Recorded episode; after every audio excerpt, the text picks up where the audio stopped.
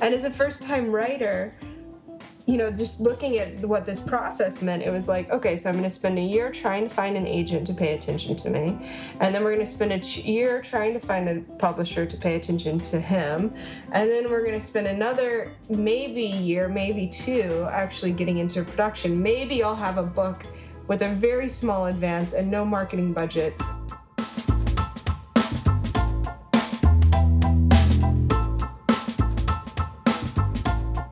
Welcome to the Author Biz, the show that's all about the business of being an author. I'm your host, Stephen Campbell, and this is episode number 49. Wherever you are, however you listen, thanks for spending some of your time with me today. Today's guest is Michelle Miller. Michelle has an MBA from Stanford and worked for JP Morgan in Silicon Valley, New York, and Europe. Then she decided to leave that life behind and become a full time fiction writer. That's interesting in and of itself, but it's the business-like approach she took to achieving her writing goals that I found so instructive, and I hope you will as well. Like many new authors, Michelle had a number of barriers to overcome. No name recognition, no quote unquote platform, no agent, and no publishing deal. And this is where the story gets sort of interesting. Michelle went back to what she knew, her business background, to overcome those obstacles. In this episode, we'll talk about the path she chose and how the elements of that path can be used by anybody. There were a number of things that really stood out to me in this episode. Things like serializing your novel to build an audience, using guerrilla marketing techniques to create the kinds of buzz that lead to mainstream press coverage, and some pretty clever ways, as, as you'll hear, of funding her fledgling writing career. And we get into all of those.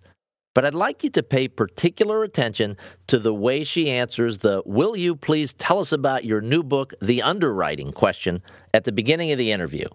She gives one of the best and most succinct book pitches I've ever heard, and she does it in 35 seconds. Having a succinct and interesting elevator pitch for your book is something every author should have, but many don't. Listen to the way Michelle tells us about her new book. Her pitch has been honed for the past several weeks for television, radio, and podcast interviews, and it's really good. All right, enough with the intro. Let's get into the interview.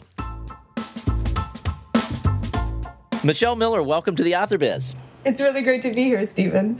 You have uh, in in May you published a book called The Underwriting. It's it's one of my favorite books of the year so far. It combines some of the themes that I am most interested in life. It's uh, it, it, combines uh, finance, uh, Silicon Valley technology, uh, but most importantly, it's a character study of a group of young people who are getting together in a business deal. So, uh, can you quickly give us an overview of the book, The Underwriting? Absolutely, and thank you for that great endorsement. Um, so, The Underwriting is a satirical corporate thriller about Wall Street and Silicon Valley. It follows the initial public offering of a location based dating app. Um, and, like you said, it's through the perspective of six characters, all under 35, all involved in this deal somehow, either from the Wall Street angle or the Silicon Valley angle. And as you can imagine, um, something goes horribly wrong with this app, a girl dies, and, and things start to unravel. So we really see each of these characters deal with their worlds changing as as this deal they were counting on starts to starts to unravel. And for someone who's my age, which is a lot older than your age, uh, I I found this fascinating because it was a, a really sort of an in depth character study for this group of young people, all of whom are very different. I'm so glad that you enjoyed it because I think that, um, yeah, I did really want to tap into that sort of millennial digital age ethos and what is it like to be sort of in your 20s post financial crisis, um, post 9 11 in this global world where online dating is a thing and kind of what's what's going on in that mindset um, in a way that both millennials would really relate to and feel like spoke to their context, but also in a way that people who aren't millennials could, could kind of say, "Oh, now I get it." exactly. All right. Now, you come from a business background. You have an MBA from Stanford. You worked at JP Morgan in Palo Alto, New York, and in Europe. So you know this world that you're writing about. And then sometime in 2013, you decided, eh, I'm through with this. I want to write a book. So, what was that about? oh, how much time do we have? No, um, well, I think the real thing, I just got really excited about fiction mm-hmm. um, and excited about kind of thinking through how you revive fiction for a new audience. I think that um, unfortunately, fiction has has gotten sidelined behind um, behind nonfiction media, which is seen as more productive. And frankly, I, I don't think that's true at all. I think that fiction taps into empathy and compassion and opens our minds to see the world differently in a way that that nonfiction media actually just makes us more set in our ways, um, if you will. And I think we're really seeing that through television. Mm-hmm. You know, you know the way that The Sopranos lends empathy to a character like Tony Soprano is mind blowing, right? Um, and yet, and yet we can't lend that same empathy to some of the characters we see on Wall Street. And so I was really curious in how you can use fiction to explain things, but also to create kind of a more compassionate mindset amongst readers. And then I really started thinking about um, why people don't read books anymore and and particularly you know confronting the fact that i as someone who grew up with literature and loved it so dearly didn't read books anymore and i came down to the fact that i spent a lot of time in the office i, I was at work for 12 hours a day. And while I was there, I was reading the whole time and, and I was staring at a computer screen reading. And, and even when I wasn't reading work or emails or Excel spreadsheets, I was reading blogs because I was eating my lunch at my desk. And um, by the time I got home in the evening, the thought of picking up a 400 page novel was frankly daunting. and I was tired of reading. And also, it was very lonely. It wasn't a social process. And, it, you know, people's lives are busy. And so it was hard to kind of get a book club together or what have you. And so I really started thinking about how you could break that down and from there, you know, coupled with this desire to write a story about Wall Street and Silicon Valley, came this idea of reviving serialization, which clearly has a great, great history via Dickens and, and Henry James, and even Bonfire of the Vanities was initially a serial in the back of Rolling Stone magazine.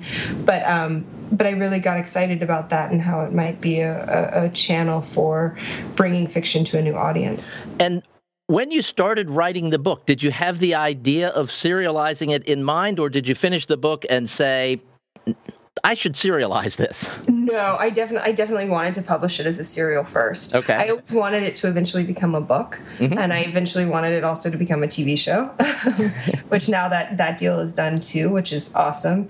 But I do think that serialization is really, you know, I look at it as photography, where where the novel is painting and uh, and television is sculpture.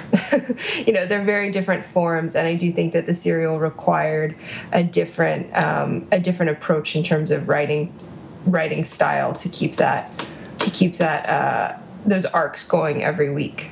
And the first thing that comes to mind for me when I when I hear you say I, I, I, wanted to serialize it first is the fear that many authors would have that oh my gosh if if any part of the book has been published on the internet first no publisher is ever going to touch this. Did you did you have that fear at all?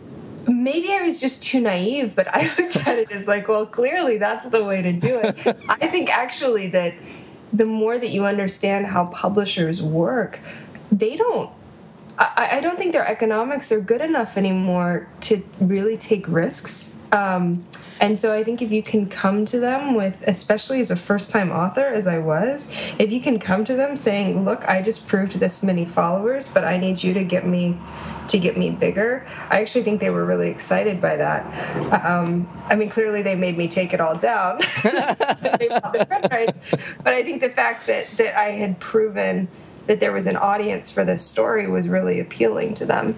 Okay, let's walk through the process of serializing this. And, and I'm going to ask you some fairly in depth questions, and then we'll get into uh, A, how you did it, and B, how other authors might be able to do this who might not be in a position to follow your model exactly. Right. But um, the first thing you did was to write the book. The second thing you did was to begin pursuing the idea of serializing. So one thing that you did that, that probably wouldn't occur to 99.5% of authors out there is you decided to go out and get this funded as though it were a startup. Yes. um, again, you kind of you fall back on what you know, right? Mm-hmm. And it's like, oh, I have a new idea. Clearly, I need venture capital. and so, so this actually, so I guess the process actually started. So back up. Um, I had this idea. I had this serial. I then found investors. I then went and wrote everything. I then started adding lots of transmedia elements to it. So, um, so I pitched investors in like April of 2013, and that was partly because you know I understood my process well enough to know that there are certain pressures that work great for me, and there are certain pressures that work terribly for me, and um, having people pressure and having time pressure is really helpful for me. Having kind of you know people that are looking to me to, to get something done and having you know a timestamp on when I have to have it delivered by that helps me write. Having money pressure does not help me write.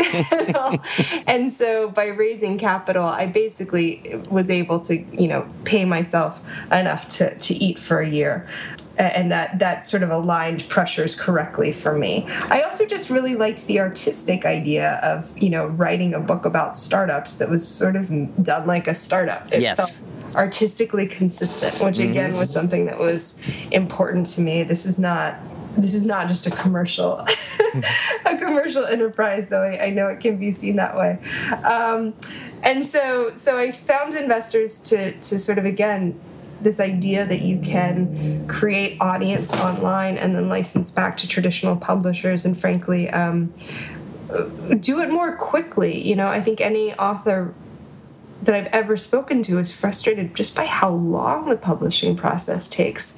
um, and some of that is really important. I, editing is critical, but some of it you're like, why why waiting six months for um for you know yeah the book's done. why do i have to wait yeah, six months to sell a copy? especially this content was so was so mo- i mean it was so of the moment that for me that was particularly like ah is anybody even going to care about this by the time it comes out?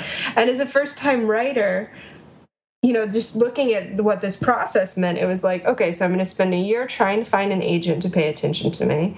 And then we're going to spend a year trying to find a publisher to pay attention to him.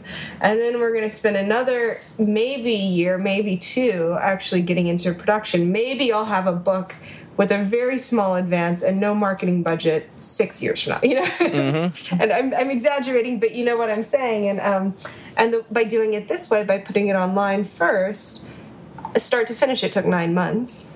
And then all those other deals. Then I got an agent who I think really got my work. He came to me. I didn't have to like sort of go um, interviewing lots of agents. And and then the publisher really got it because she had seen seen what was possible and also seen the audience that the, the book appealed to and um, and then that whole process just happened a lot more quickly.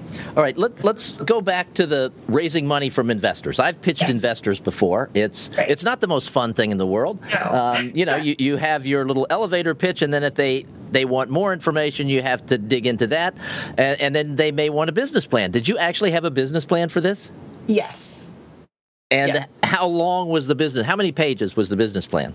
Um, I had a deck. I had like ten slides in my deck I really did a lot of research. I mean, I did a lot of research on publishing economics, on sort of potential outcomes, especially you know if a book does really well. Mm-hmm. Um, I did a lot of research around the history of serialization and a lot of theorizing on why it didn't work or why it had, had kind of died and how it could be revived. Um, and I think that was all helpful in the background. And and then the pitch to investors was they get a cut of everything that comes out of the underwriting as a franchise. So basically, uh, the book.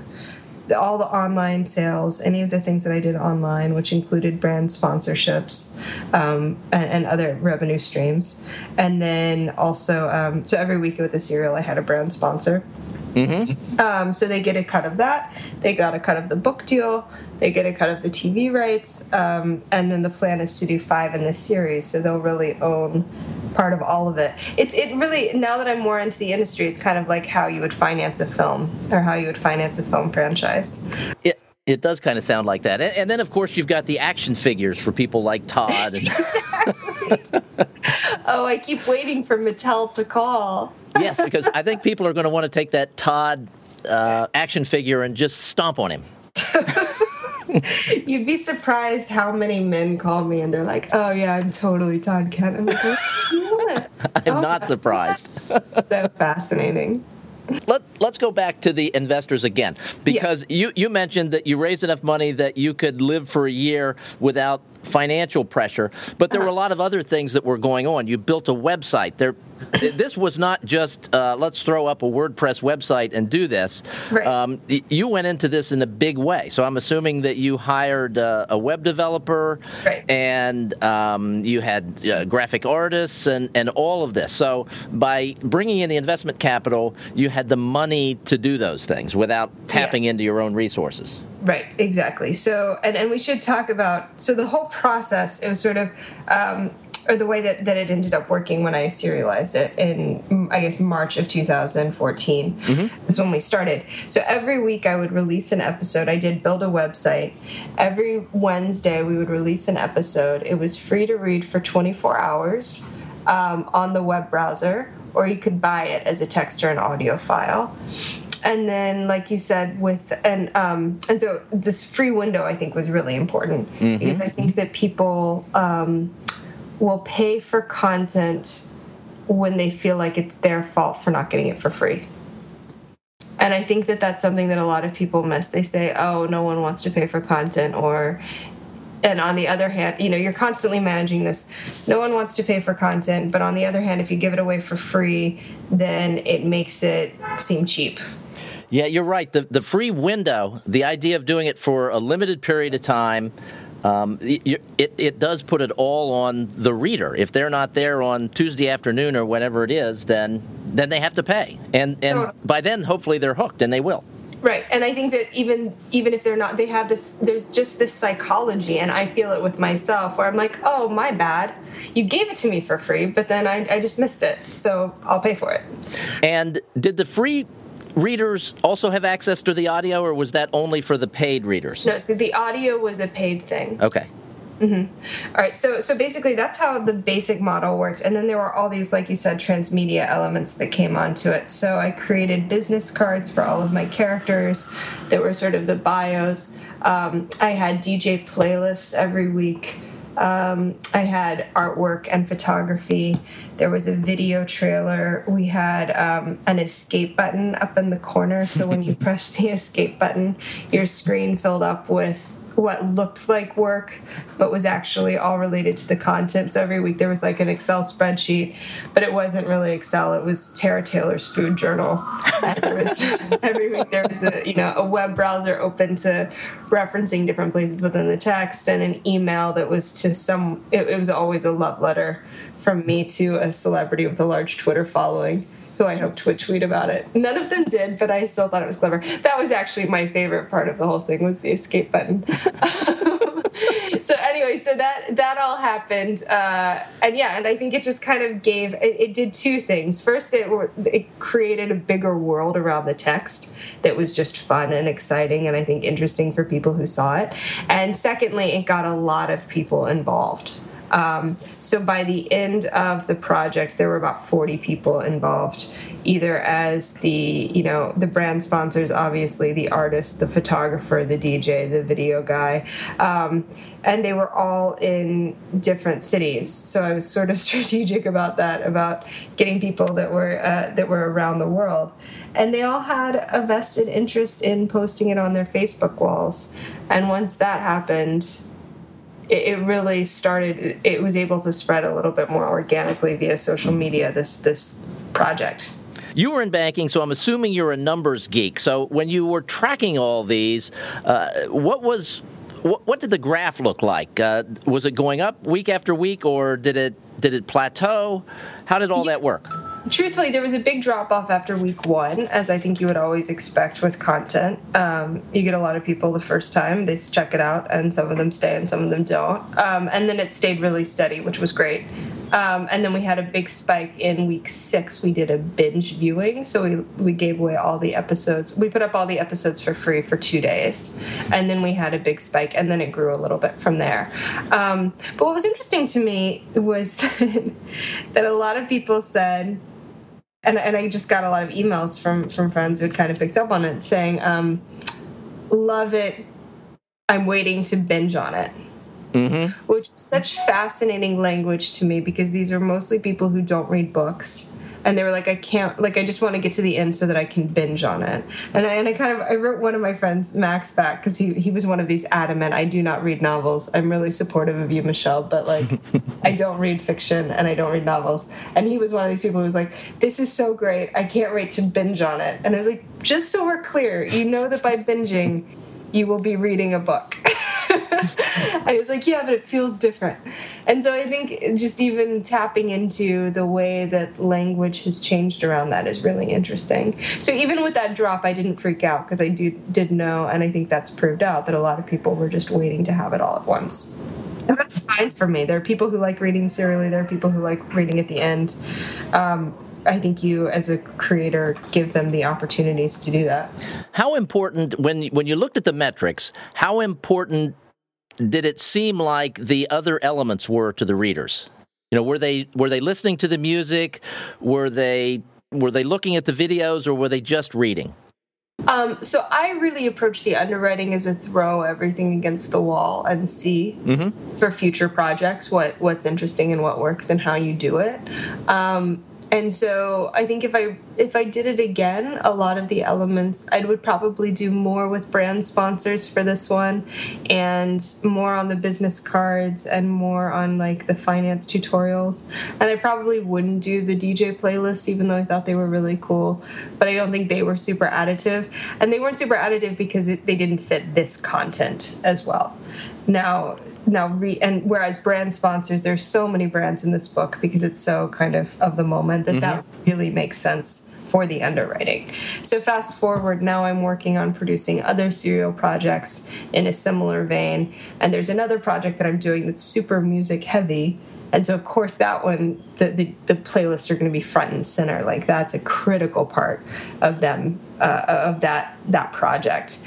And there's another project that's a bit more literary and highbrow and brand sponsorships don't really make as much sense in that one. So so that'll be less of an element. So i do think with all of these things you know where you lose readers is when it doesn't feel authentic to the content.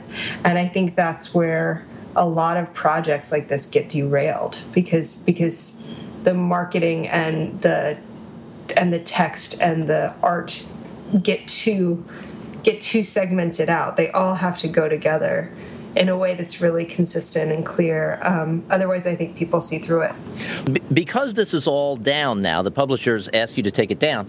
Um, mm-hmm. we, we can't actually see it. So, describe an episode, like what it looks like. Obviously, there's text, but you have all these other elements. Are they at the bottom? Are they interspersed uh, through the text? How, do, how does it work? Again that's one i'm really excited to now be working with people who who uh, have a little bit more resources and more understanding of, of how to make it all really fluid. Um, but in the the page itself, basically, there was just a free window that showed up every week, every Wednesday. You could click on it and said, kind of read episode one free now. Mm-hmm. Um, and so, and the video was off to the side, and then at the bottom were links to various elements that linked to different parts of the pages. When you actually went to the reading window on Wednesday that was free. There was a place for comments on the side, and the DJ playlist was super accessible and then all of the photography was super well integrated um, into the work and the escape button was up in the corner. So i think the website looked really slick. I um, it was a lot to ask people to learn but but again you kind of I think with all of this stuff, you expect there are going to be different levels of engagement. There are people who are only going to read the, the free window. I mean, there, there are the people who are going to like tune in and say, oh, this is cool. I'm going to wait for the book. Mm-hmm. There are the people who are going to tune in every week and read the free window. There are the people who are going to get so excited about it that they that they find every little detail and and really explore all of that. And I think you kind of you know you step back and you say, great, like however people want to experience it, that's that's up to them. You know, it's like you you you walk into a museum and you see some people are just there for like the coffee. some people skim right by the Van Gogh, and other people sit for two hours and really like have a have a metaphysical experience with it. And so, and, and I think we have to let go of wanting to control how people experience our work and just make sure that we're uh, we're putting it out there in a way that that has lots of levels for people to enjoy. That is really well put. Uh, did you as as the process was ongoing, uh, did you like between episodes seven and eight say, "Wow, people are really reacting to this. Let's emphasize a little bit more of this in the future episodes," or did you just go with it the way you initially had it planned? It's so interesting you say that. I have had so many conversations now that I'm in this serial world, because believe it or not, there is a serial fiction world um, of people sort of who have an approach of write as you go, take user feedback versus my stance, which is 100% finish it all beforehand and don't change anything. Um, and that's just my process, and I think it's it's really dependent on your process. I I am so much of a control freak. There's no way that I could take could take feedback and go and write as I go. I need to have the whole arc. You know, because I don't know. When I'm writing, you get to chapter eight and you're like, and you discover something about your character that you didn't realize, and all of a sudden you go back and you rewrite everything about him. And so I can't imagine mm-hmm. kind of getting to chapter eight. I would just get so upset if I had to, if I had missed an opportunity because I was changing something in chapter eight that didn't make sense. Now, would um, would you then look at the different elements that are embedded in the pages or the way they're embedded in the pages and make changes to those based on reader feedback? Uh, how do you mean?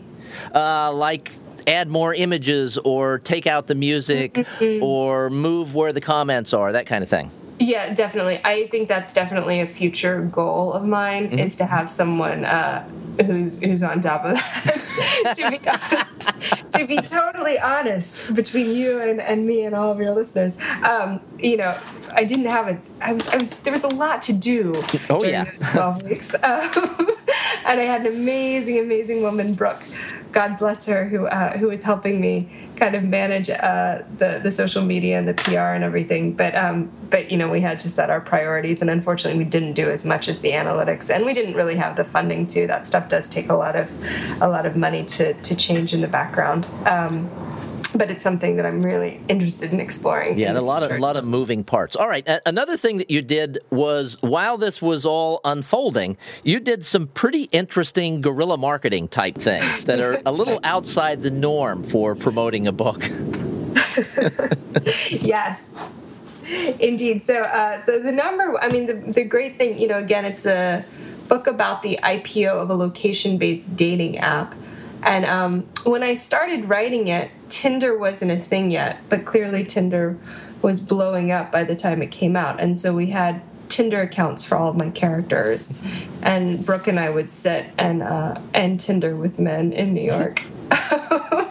to get them to read the underwriting, we had a rule that within three flirts, you had to um, you had to we had to mention the underwriting. And that was fascinating and hilarious and created a lot of just good content um, in itself. So we did that. Um, there was one one week where I had a friend who was like, you know what you should really do is is spray paint your logo all over New York in front of like investment banks especially that would be great because i wanted bankers to read it you mm-hmm. know this was really my dream was that people would read it at the office at goldman sachs and i'll be talking about it um, and create little book clubs within the analyst pod and so uh, it turns out that you can't spray paint legally in new york but you can spray chalk and so we got um, we got stencils and spray chalked in new york and staged a video wherein I got arrested, um, which which drew a lot more attention than. Uh, I didn't know what that said about me that people were so excited that I got arrested. Um, but that was really fun. We hired some girls off of some cute girls off of Craigslist to hand out, you know, episode one printouts in lots of banker bars in New York. Um, so yeah, we did a lot of we did a lot of guerrilla marketing, and it was frankly really fun. And um, and it's the sort of stuff it's hard to measure the impact, but but I do think that that it makes a difference. And how much of this, how much of the marketing, because there, there was a great deal of marketing done for this book. Uh, I, I, shouldn't say marketing, there's a lot of promotion done for the book. There were articles back in, I don't know, late 2014 in major magazines, uh, interviews with you, things like that. How much of that came from your efforts? How much of that came from the publisher's efforts? Oh well, that was all pre-publisher, so that was uh, that was me and, okay. and hitting the pavement you know again i think that in in publishing you have to give people something else to latch on to um, and, by doing something differently by thinking outside the box by kind of doing these you know the tinder thing cosmo was like oh that's really cool. Maybe we'll write about it you know in a way that they wouldn't have just written about the book. Um, and so i do think that that, it's worth the effort for that PR just to give a slightly more interesting and to be cognizant as a creator of like how can I get extra mileage out of this thing? How can I, you know, maybe I'll get more readers out of it, but maybe I'll also just get attention for it that will then drive attention to and, and and it's through the attention on what I'm doing that I will get the readers. Does that make sense? It does. Like I always does. have to be thinking in those dual modes of even if it doesn't immediately convert to sales, it might get attention that will then convert to sales. And one of the things I notice about almost everything that you do, all of the marketing for the book, um, the, basically, and I, am not sure where it's coming from. I don't know if it's you or if you've got these great people advising you, but an example of being really, really clever with with uh, as a way of dealing with the problem. Your name is Michelle Miller. It's mm-hmm. it's not the easiest domain in the world to get. So what most of what most Michelle Miller who are authors might do is is look for Michelle Dash Miller or Michelle Dash Miller Dash author or author dash you, you know what I'm getting at there. You didn't do that. You came up with a really clever URL that uh, five weeks after you and I originally spoke for the crimefiction.fm interview, I remembered it. And so I didn't have to look you up. I just remembered the URL. So can can you share the story of, of coming up with that? Oh, that is so. Thank you. Um, yeah, so my URL is hashtag MM which is not just the hashtag, it's the word hashtag, hashtag MM. MM. Unfortunately, you can't actually have a hashtag in, in the URL. Um, that is so, so funny. That was like an afternoon, and my publisher was like, You have to have a website. And I was like, But I don't know what the domain name should be. and I, um, and so, yeah, so I just came up with that because it felt like it kind of went with went with what I was trying to communicate. It was, you know, the hashtag is, I think the hashtag is just such an interesting punctuation mark in general, and, and what it represents in the American ethos is just tagging things is so interesting. And so it's kind of like, all right, everything on this website is going to be tagged tagged my initials um, and people increasingly call me mm that's that's um, that's a nickname that has has come about but i do think you know to be honest and to be vulnerable for a minute um, I had a really hard time, and I think a lot of the serialization and getting everyone else involved was for me this this fear of it being about me and this fear of self promotion, which is a funny thing because I think a lot of people are like, "Oh, you're so good at self promoting," you're like, "Oh, that feels so dirty," mm-hmm. um, and it's so not true because I'm so self conscious about it, um, and and I think I finally started just realizing you have to how do you, how do you think of yourself as author as a character? And like and i've started to think of myself and and my brand as an author or a creator or whatever that is just like thinking of it as a character that's a totally out of body experience of just like all right michelle miller is equivalent to tara taylor is equivalent to todd kent. How do i make her seem consistent so that people can latch onto that or know or know what to do with that. And I, and unfortunately, I just think that we're in an era if you really want your work to to be noticed that you have to be cognizant of yourself as a brand, which again is something that just sounded so dirty to me for so long and that I resisted. But I do think that there's a way of approaching it that is um, that can be really consistent. One of the things I noticed in in everything that I saw from you, I never got the sense of it's hey look at me look at me look at me it's this is interesting, this is interesting, this is interesting, which I think ties back to what you're saying about uh, yourself as a brand and looking at yourself as a brand. And while that may seem creepy and weird, it, it also takes it away from the hey, look at me thing because I didn't get any sense of that coming through at all and and so much author marketing is hey look at me please buy my book and yeah. you you sort of turned it on its head where you were able to accomplish all those things, but do it in a way that was appealing and drew people in. Mm, thank you. thank you for saying that. Um, you know, it's, I think now we're getting kind of, we're getting kind of uh, metaphysical in the sense that I do think that, um, that everything just has to be authentic and real. And I feel like the time you know there's so many there's so many times in this process where i did things purely to get readers. And like i was in that mindset of like i just need to get readers. I just need to get sales. And i was really like focused on that. And it never worked. Mm-hmm. it never worked.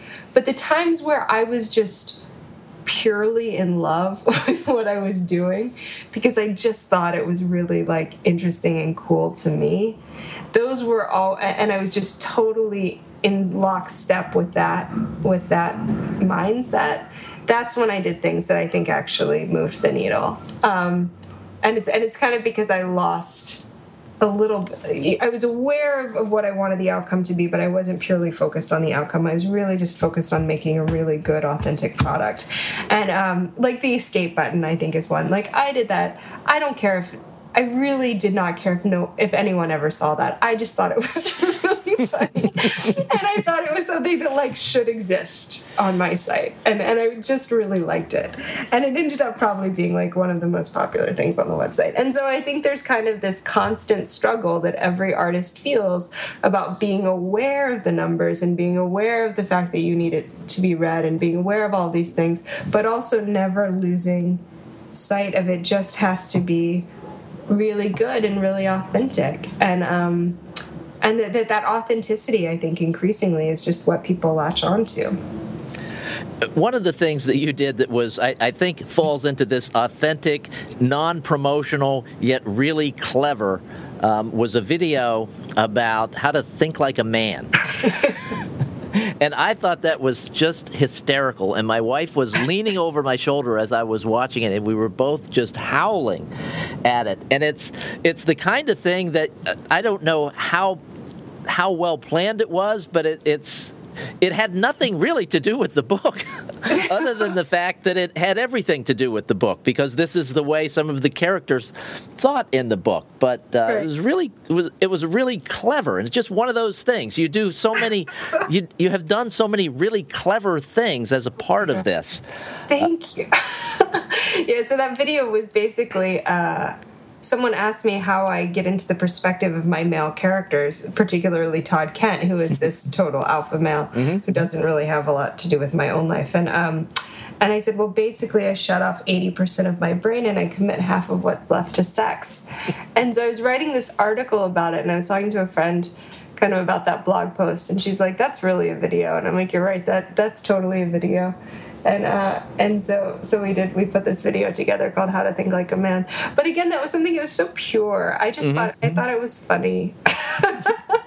and she thought it was funny and my friend who shoots videos thought it was funny and so we did it one afternoon and it was really fun and it was funny and um and it did it ended up getting picked up by redbook so i do think there's that you know again you come back to just like what what delights you because if it delights you uh, it, might delight your audience too all right, you've mentioned a few times now that you're sort of involved in the serialization world. So it's not just for your book, it sounds like you're probably advising other authors on how to do this, uh, how to do it effectively. If right. you were to advise our listeners who might not have access to investment capital, um, but who, who like the idea of serialization and packaging their work in, in a way that's different and stands apart from everything else uh, that they're competing against. What, what would your advice be?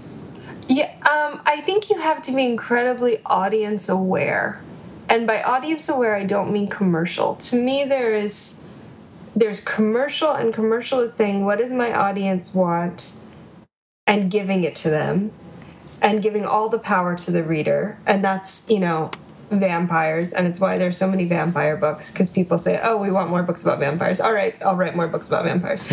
And then on the other end of the spectrum there's purely artistic and that's i don't care at all about my audience. I just really want to write this and i think everybody should i really care about this subject and i think everybody else should too.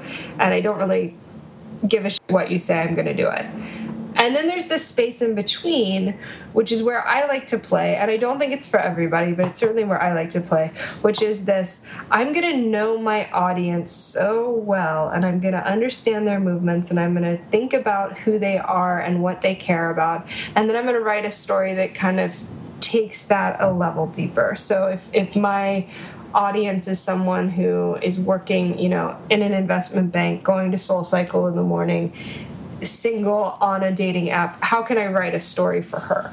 And then that that to me is what's interesting because that creates a dialogue. And so i think that once you start thinking about that audience person and every time you're writing or you're doing anything you're thinking about how does this fit into their day and their life and their world and making sure that that's authentic with you know what you want to be doing and finding an audience that fits who you are too um, then that that is where interesting things happen Great, that, that makes a lot of sense.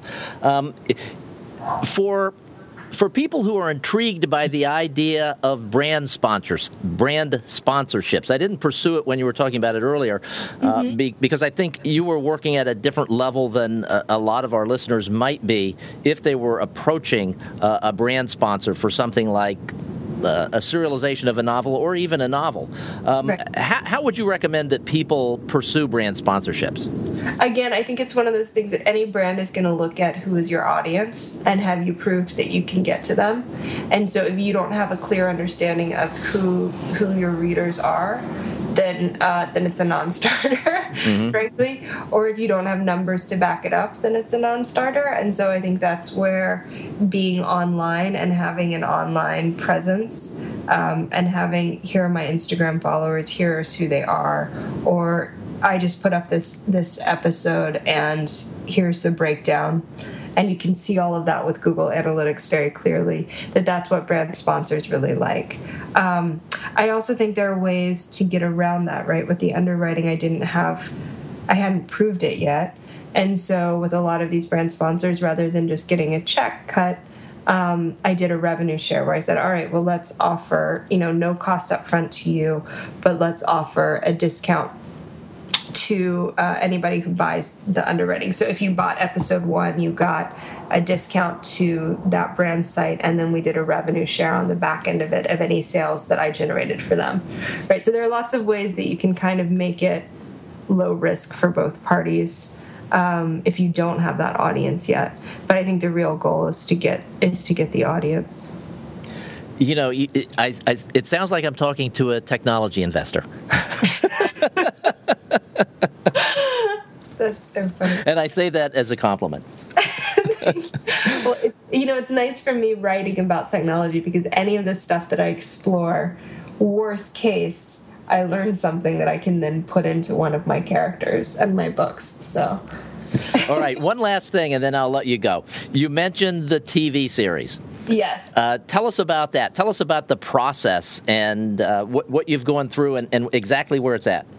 Yeah, so we just um, announced a deal with Endemol Shine, which is a big production company um, that I could not be more excited to work with. Uh, and I'm actually, they bought my pilot script, so I'm attached as a writer and an executive producer, which is thrilling because um, I really wanted to stay involved. Um, and to get into to just learn that world i find television so fascinating right now um, but yeah i think that it's a tricky process. Basically, you sell the rights and you get an option, mm-hmm. um, and the option is either to a production company or to a network. And if you go a network, then they find a production company. If you go a production company, then they find a network.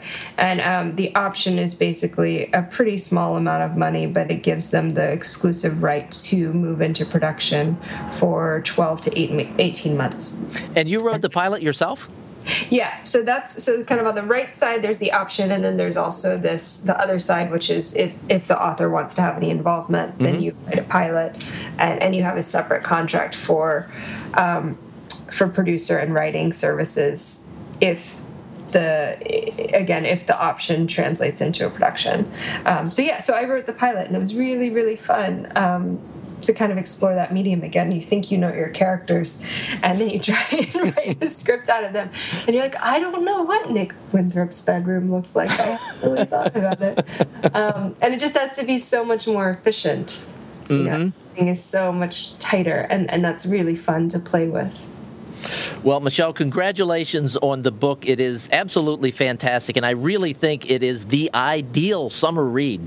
Oh, Thank you so, so much. So, thank you so much for coming on and talking about your new book, The Underwriting. We've mentioned your website, but let's uh, let's give it again. And I know you've got an email list that people can sign up for if they're interested in hearing more about this. Yes, so it's hashtag MM spelled out S H A S H T A G M M dot com. And, and yeah, they can access my website um, or my email list on that site. All right. Thanks so much. I really appreciate it. Thank you. Thank you so much, Michelle. That was terrific. I really love the approach Michelle took to launching her writing career. Now, obviously, she has some advantages to her background that some of us don't have, but we all have things in our background that we can take advantage of. So it's unlikely that we could follow Michelle's exact path, but we can learn from what she did. It's always interesting to learn from the way other people who are doing things a little bit outside the norm are doing things. The idea of using serialization as a platform builder is unique, and it's not unique. As Michelle mentioned, it's something uh, that's been going on throughout literary history, and people are doing it today. It's just that Michelle did it a little bit differently. She did it particularly well by pinpointing her exact audience and building a process that would appeal to them. Let me make one last plea for you to create and practice the elevator pitch for your book. Get really comfortable with it. Be able to rattle it off whenever anybody asks you about the book. I've interviewed 150 plus authors over the last couple years, and in every author interview, not only from me, but pretty much from anyone who does these, whether it's on television, podcast, radio, wherever, you're asked to describe your book. I have to say, I don't normally get the kind of answer that Michelle gave, and that's why that stood out to me so much in this interview. So if you can get your book's elevator pitch to the point where you can give it succinctly and make it interesting, that's a huge advantage to you as an author. So that's it for this week. Thanks for listening. Show notes, as usual, with links to everything we've mentioned, are at the AuthorBiz website. Have a great week in your AuthorBiz, everyone.